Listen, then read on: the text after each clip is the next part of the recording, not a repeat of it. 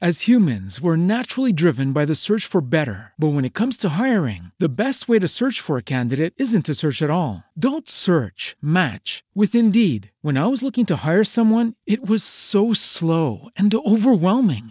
I wish I had used Indeed. If you need to hire, you need Indeed. Indeed is your matching and hiring platform with over 350 million global monthly visitors, according to Indeed data, and a matching engine that helps you find quality candidates fast. Ditch the busy work. Use Indeed for scheduling, screening, and messaging so you can connect with candidates faster. And Indeed doesn't just help you hire faster. 93% of employers agree Indeed delivers the highest quality matches compared to other job sites, according to a recent Indeed survey. And listeners of this show will get a $75 sponsored job credit to get your jobs more visibility at Indeed.com slash podcast. That's Indeed.com slash podcast. Terms and conditions apply.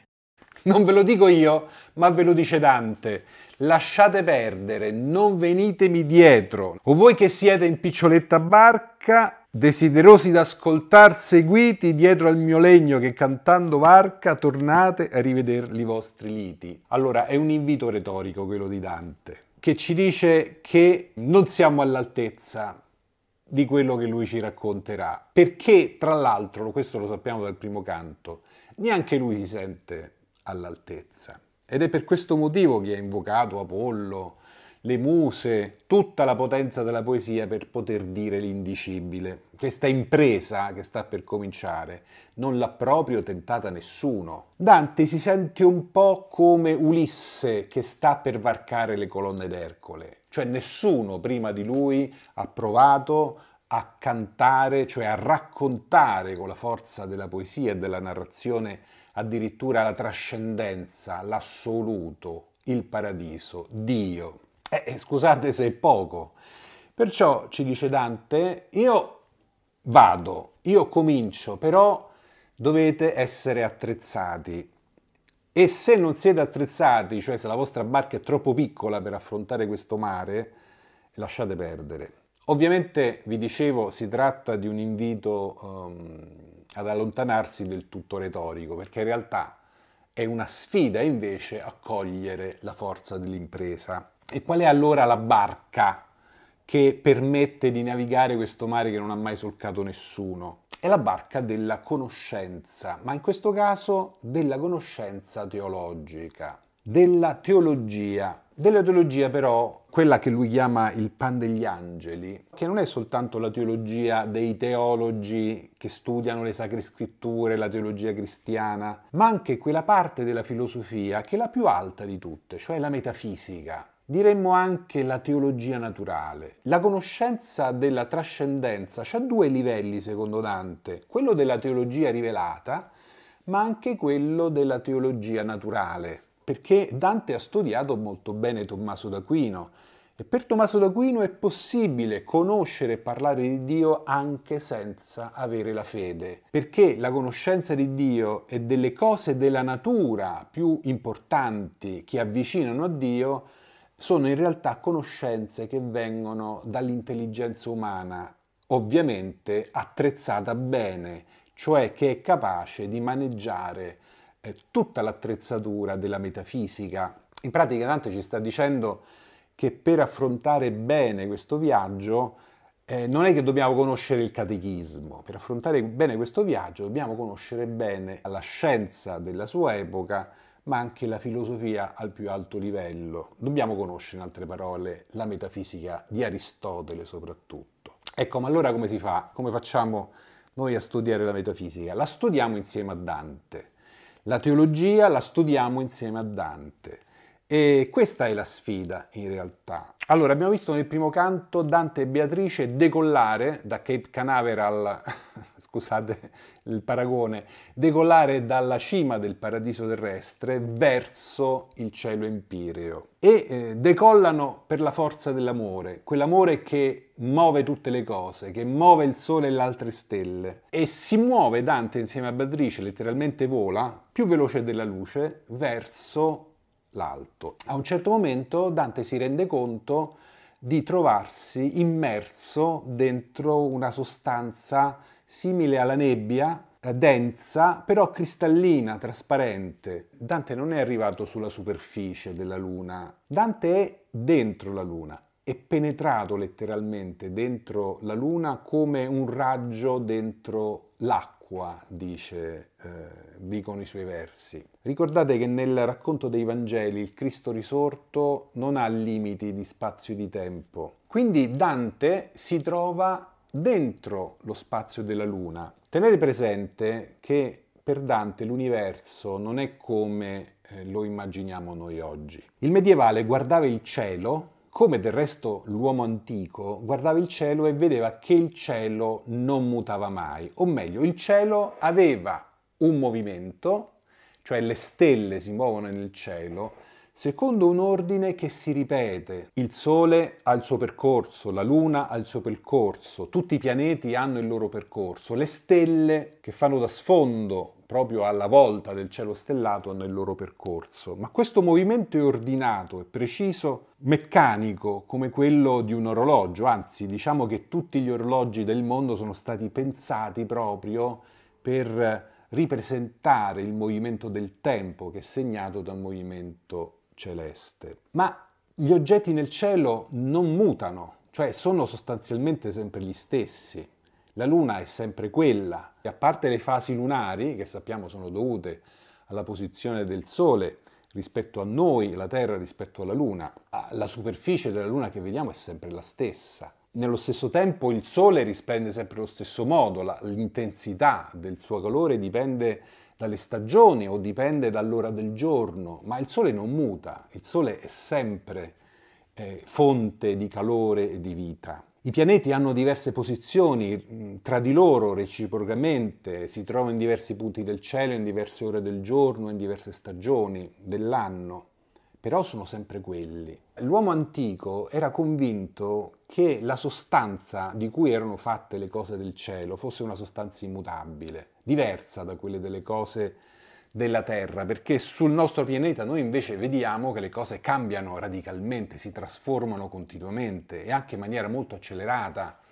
Eh, il tempo meteorologico, lo sbocciare l'appassire di un fiore, l'alternarsi del giorno e della notte, del freddo e del caldo, i cicli della vita umana, tutte le cose si trasformano, tutto è come un fiume che scorre continuamente, il divenire. E allora questa, questa, grande verità, cioè che l'esperienza sul nostro pianeta è quella di una continua trasformazione, ma che se alzo lo sguardo verso il cielo vedo le cose che restano più o meno come sono, secondo però un movimento ordinato, eh, aveva dato agli antichi la convinzione che dalla Luna in poi tutto fosse stabile, eterno, quindi la materia delle cose del cielo è diversa da quelle della terra. Una materia ugualmente, però una materia meno sottoposta al cambiamento. La Luna era immaginata dall'uomo medievale come un'enorme, gigantesca perla se volete anche come un enorme gigantesco diamante. E in questa perla Dante si trova immerso, totalmente immerso, avvolto. Vedremo delle cose che per noi sono impossibili, cioè Dante ci sta avvisando una volta entrato nel paradiso ho cominciato a sperimentare su me stesso e sulla percezione del mondo che avevo una realtà che eh, sulla Terra non è sperimentabile. Allora Dante si trova sulla Luna e a questo punto domanda a Beatrice se gli può dare la soluzione di quello che era considerato uno dei più grandi misteri scientifici del suo tempo, le macchie lunari. Perché la Luna ha delle parti più chiare e delle parti più scure? Beatrice è molto democratica e chiede a Dante, ma tu che ne pensi? Qual è secondo te la soluzione? E Dante dice, allora, secondo me le macchie lunari sono dovute a diverse densità della materia di cui è fatta la Luna, cioè in certi punti è più spessa, in certi punti è più rada e quindi questa diversa densità, proprio come può avvenire dentro una, una sfera di alabastro, ci dà appunto una mh, mm, sensazione di chiaro e di scuro. Beatrice mm, risponde, ma questa soluzione è sbagliata, amico mio. Eh, ormai Beatrice eh, ha la scienza infusa dei beati, quindi guarda direttamente nella verità di Dio e quindi si cimenta con Dante una spiegazione molto complicata. Allora io cercherò qui di tentare l'impresa di spiegarvi l'essenziale in pochissimo tempo. Quello che dobbiamo ricordare è come era fatto l'universo secondo, secondo Dante, secondo il suo mondo. L'universo aveva al centro la Terra e tante sfere concentriche, ciascuna eh, abitata da un pianeta, fino ad arrivare al cielo più esterno, il nono cielo, il cielo delle stelle fisse, su cui c'era il primo mobile oltre il quale si entrava nell'empireo, il paradiso vero e proprio. Secondo questa visione, il mondo funziona perché il primo mobile, cioè la prima grande sfera, si muove. Si muove di un movimento verticoso e velocissimo. Questo movimento della prima sfera impone un movimento contrario, sempre rotatorio, alla sfera sottostante. E così via, cioè ogni sfera gira dentro l'altra perché la prima si muove. Ma questo movimento non è soltanto un movimento meccanico quantitativo, questo movimento produce delle realtà, produce delle cose. Il movimento del primo mobile si riflette nel movimento del cielo delle stelle fisse e in questo movimento si producono le stelle. Le stelle a loro volta influiscono sulla sfera sottostante successiva e quindi dal cielo delle stelle fisse al pianeta sottostante e poi così via fino ad arrivare al cielo della Luna, a questa grande barriera di fuoco che separava il cielo della Luna dal cielo della Terra, che era compresa in questa bolla dell'aria, e poi la Terra, il pianeta vero e proprio. Tutte le cose sono collegate, ma c'è un'origine del movimento, appunto il cielo del primo mobile. Per noi questo è, è banale, noi pensiamo che il mondo non è fatto così e quindi parte la noia più totale. Il mondo, noi sappiamo, è originato invece da un evento primordiale che chiamiamo Big Bang. Ma ragioniamoci attentamente. Che cos'è per noi il Big Bang? Il Big Bang per noi è il primo evento che dà origine a tutti gli altri eventi. È il primo evento fisico dal quale scaturiscono successivamente, attraverso diverse fasi, tutti gli eventi successivi.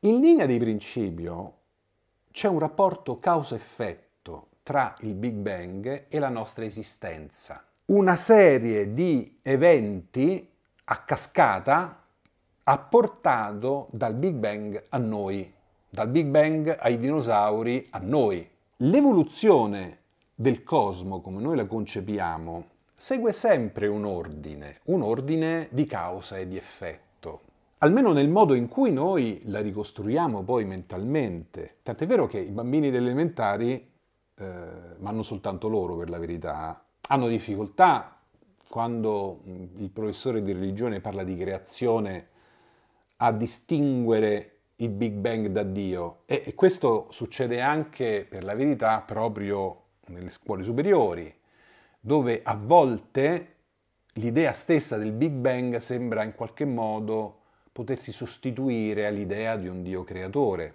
In realtà però la scienza non ci propone il Big Bang come un'alternativa al Dio creatore, la scienza vera e propria non si interessa affatto all'idea di un Dio creatore. Su questo punto andatevi a vedere il mio video sul canale nel quale faccio una lunga chiacchierata con, con Amedeo Balbi, eh, cosmologo, divulgatore scientifico, professore alla, alla Università di Tor Vergata a Roma. E sono due cose diverse, l'idea di creazione di un Dio creatore dal Big Bang. Il Big Bang è più per noi la prima causa fisica, che corrisponde nella eh, cosmologia dantesca al primo cielo mobile.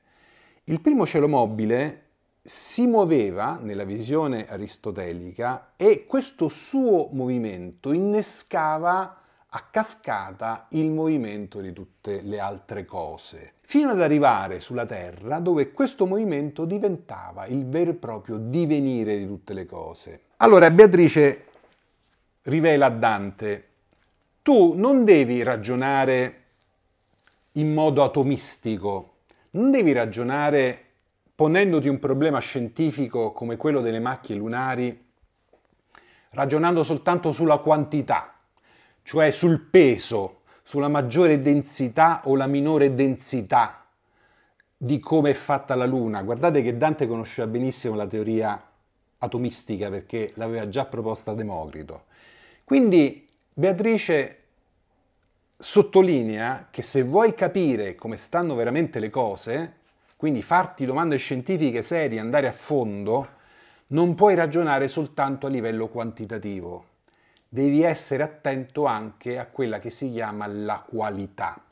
E la qualità da che cosa è data secondo Beatrice? La qualità è data dalla informazione, quella che noi chiamiamo informazione, quella che l'antico chiamava la forma delle cose. Quindi, riprendendo un'idea platonica, quella delle idee, che sapete Aristotele applicava in maniera più concreta sulla realtà di tutte le cose. Caro Dante, se tu prendessi la, la Luna eh, come una, una sfera, eh, come un, una biglia e la mettessi contro luce, quello che avviene quando c'è appunto un'eclissi solare, tu vedresti la diversa densità. Ti accorgeresti che alcune parti sono più dense, altre meno dense, perché vedresti che ci sono delle trasparenze. E non è così, quindi la Luna è tutta compatta, non è trasparente. Mm, sempre restando sulla quantità, potresti fare un esperimento, mettiti davanti tre specchi a distanze diverse, hai una luce dietro di te, ti accorgeresti che questi specchi riflettono, anche se con diversa intensità la luce, però sempre una luce della stessa qualità. Cioè se la Luna um, fosse diversa in se stessa soltanto per quantità, tu vedresti comunque una superficie ugualmente luminosa, non vedresti delle zone di ombra. Quindi in realtà ciò che avviene sulla Luna è più complicato di un problema di quantità. Ciò che avviene sulla Luna è anche una questione di qualità, di forma. Cioè si manifesta sulla Luna un ordine che ancora tu non comprendi, ma che è un ordine che è nel profondo delle cose. Questo ordine nel profondo delle cose, che cos'è? Perché Beatrice invita Dante non soltanto a ragionare su come sono fatte le cose, sul pesarle, ma anche su che cosa sono realmente in profondità. Allora abbiamo detto primo mobile, ma il primo mobile da che cosa è mosso? Il primo mobile nella cosmologia dantesca è mosso dall'amore di Dio perché è come se in questa prima realtà materiale la natura, cercando di imitare Dio, replicasse tutte le possibilità in maniera disordinata, cioè cerca di somigliare il più possibile a ciò che Dio è, ma non può farlo se non continuamente rigirando su se stessa velocemente ed eternamente. Però all'interno di questa realtà ci sono delle intelligenze, ci sono delle intelligenze, cioè ci sono poste in maniera naturale delle possibilità che si danno consapevolmente un fine, quelli che chiamiamo nella visione cosmologica cristiana gli angeli. Chi sono gli angeli secondo Dante? Sono le intelligenze che presiedono i fenomeni naturali. Noi abbiamo un'idea parallela a questa, così come per il, Big, per il Big Bang abbiamo in Dante il primo cielo mobile, per le intelligenze angeliche abbiamo una corrispondenza nella nostra cultura attuale, cioè le leggi della fisica. Le leggi della fisica per noi non sono delle intelligenze consapevoli, ma sono comunque segno di un ordine di cui però noi non comprendiamo la natura, semplicemente constatiamo l'intelligenza di queste leggi. Le leggi della fisica sono questi mattoni fondamentali sui, sui, quali si innescano tutti gli eventi che a cascata producono ciò che noi vediamo accadere intorno a noi. Quindi possiamo dire che se anche il nostro universo è molto diverso da quello di Dante, però noi abbiamo degli elementi per poterlo comprendere. Diceva Beatrice a Dante, le intelligenze angeliche riflettono la bontà di Dio e da questo unico movimento dei cieli producono tanti movimenti successivi a scalare secondo un ordine reciproco, in maniera simile, bellissima questa immagine, a quello che avviene in un corpo umano. In un corpo umano le nostre varie parti, la mano, il cuore, i polmoni, gli organi interni ed esterni, sono tutti collegati secondo un ordine. Ciascun organo ha la sua funzione, segue il suo scopo, il suo fine, ha una sua intelligenza propria, cioè ha delle sue regole, delle sue leggi proprie, che però interagiscono con quelle di tutto il corpo. Quindi l'anima, la forma del corpo, questa è l'anima nella visione dantesca, nella visione classica, quindi l'informazione che struttura le varie parti del corpo dà la vita e tiene insieme le parti in maniera organizzata, strutturata, gerarchica. Quindi l'universo, dice Beatrice a Dante, rivela Beatrice a Dante, è come un grande corpo vivente in cui tutte le parti sono in relazione tra di loro e i vari cieli sono come gli organi vitali di questo corpo vivente che dà vita a tutte le cose e dà vita soprattutto alla terra che è al centro no? di, questa, di, questa, realtà. Ora, mm, per, per Dante il fatto che la terra fosse al centro non era esattamente un privilegio, ma questo lo potremmo approfondire un'altra volta, perché in realtà la Terra è proprio il luogo più lontano dalla, eh, dalla, maestà, dalla perfezione dei cieli, però essendo il più lontano è anche quello dove si vede la maggiore varietà delle cose, dove si vede la differenza dei colori, delle realtà, tutto è meraviglioso sulla Terra perché tutto è meravigliosamente ordinato dalle leggi celesti volute dal Creatore.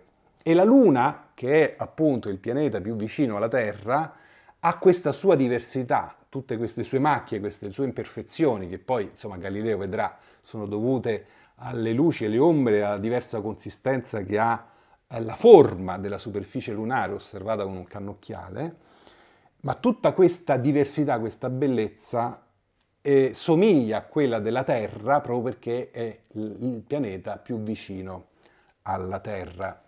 Insomma, che cosa ci sta uh, dicendo Dante? Dante ci sta dicendo che il viaggio che lui sta facendo nell'universo è un viaggio alla scoperta di un ordine eterno che però si riflette sull'esistenza umana. Quindi vedrà degli esseri umani in cui ciascuno di questi esseri umani riflette in modo diverso l'essenza di Dio. Dante mette in bocca a Beatrice questa espressione molto bella. Ogni stella splende in modo diverso, come gli occhi di un uomo, di un essere umano, splendono in modo diverso a secondo di quanto è intenso il sentimento. Si dice sempre no? gli occhi sono eh, la, la finestra dell'anima. Quindi un occhio pieno di gioia, uno sguardo pieno di gioia, si vede e si vede anche la differenza dell'emozione che abbiamo nel nostro cuore proprio osservando il volto di un uomo. Ogni stella splende in modo diverso perché riflette in modo diverso la gioia di Dio, perché ogni angelo ha una gioia che partecipa in modo diverso della gioia di Dio. Questa, questa realtà, questa bellezza si propaga fino alla terra e la terra è meravigliosa e i cieli sono meravigliosi perché riflettono l'ordine di Dio proprio perché sono pieni della vita, della gioia, della bontà del cielo. E così tutti i beati eh, che Dante incontrerà si disporranno lungo questi cieli perché ciascuno in modo diverso, ma altrettanto intenso, particolare, diverso, perché a Dio piace questa diversità, perché la diversità è l'unico modo per poter rappresentare, per poter imitare l'infinito di Dio questa diversità si vedrà appunto eh, in questa rassegna che Dio farà di tutte le anime attraversando il paradiso fino a giungere alla fonte assoluta di ogni bellezza, di ogni luce che è Dio. With lucky landslots, you can get lucky just about anywhere. Dearly beloved, we are gathered here today to. Has anyone seen the bride and groom? Sorry, sorry, we're here. We were getting lucky in the limo and we lost track of time. No, Lucky Land Casino, with cash prizes that add up quicker than a guest registry. In that case, I pronounce you lucky. Play for free at LuckyLandSlots.com. Daily bonuses are waiting. No purchase necessary. Void where prohibited by law. 18 plus. Terms and conditions apply. See website for details.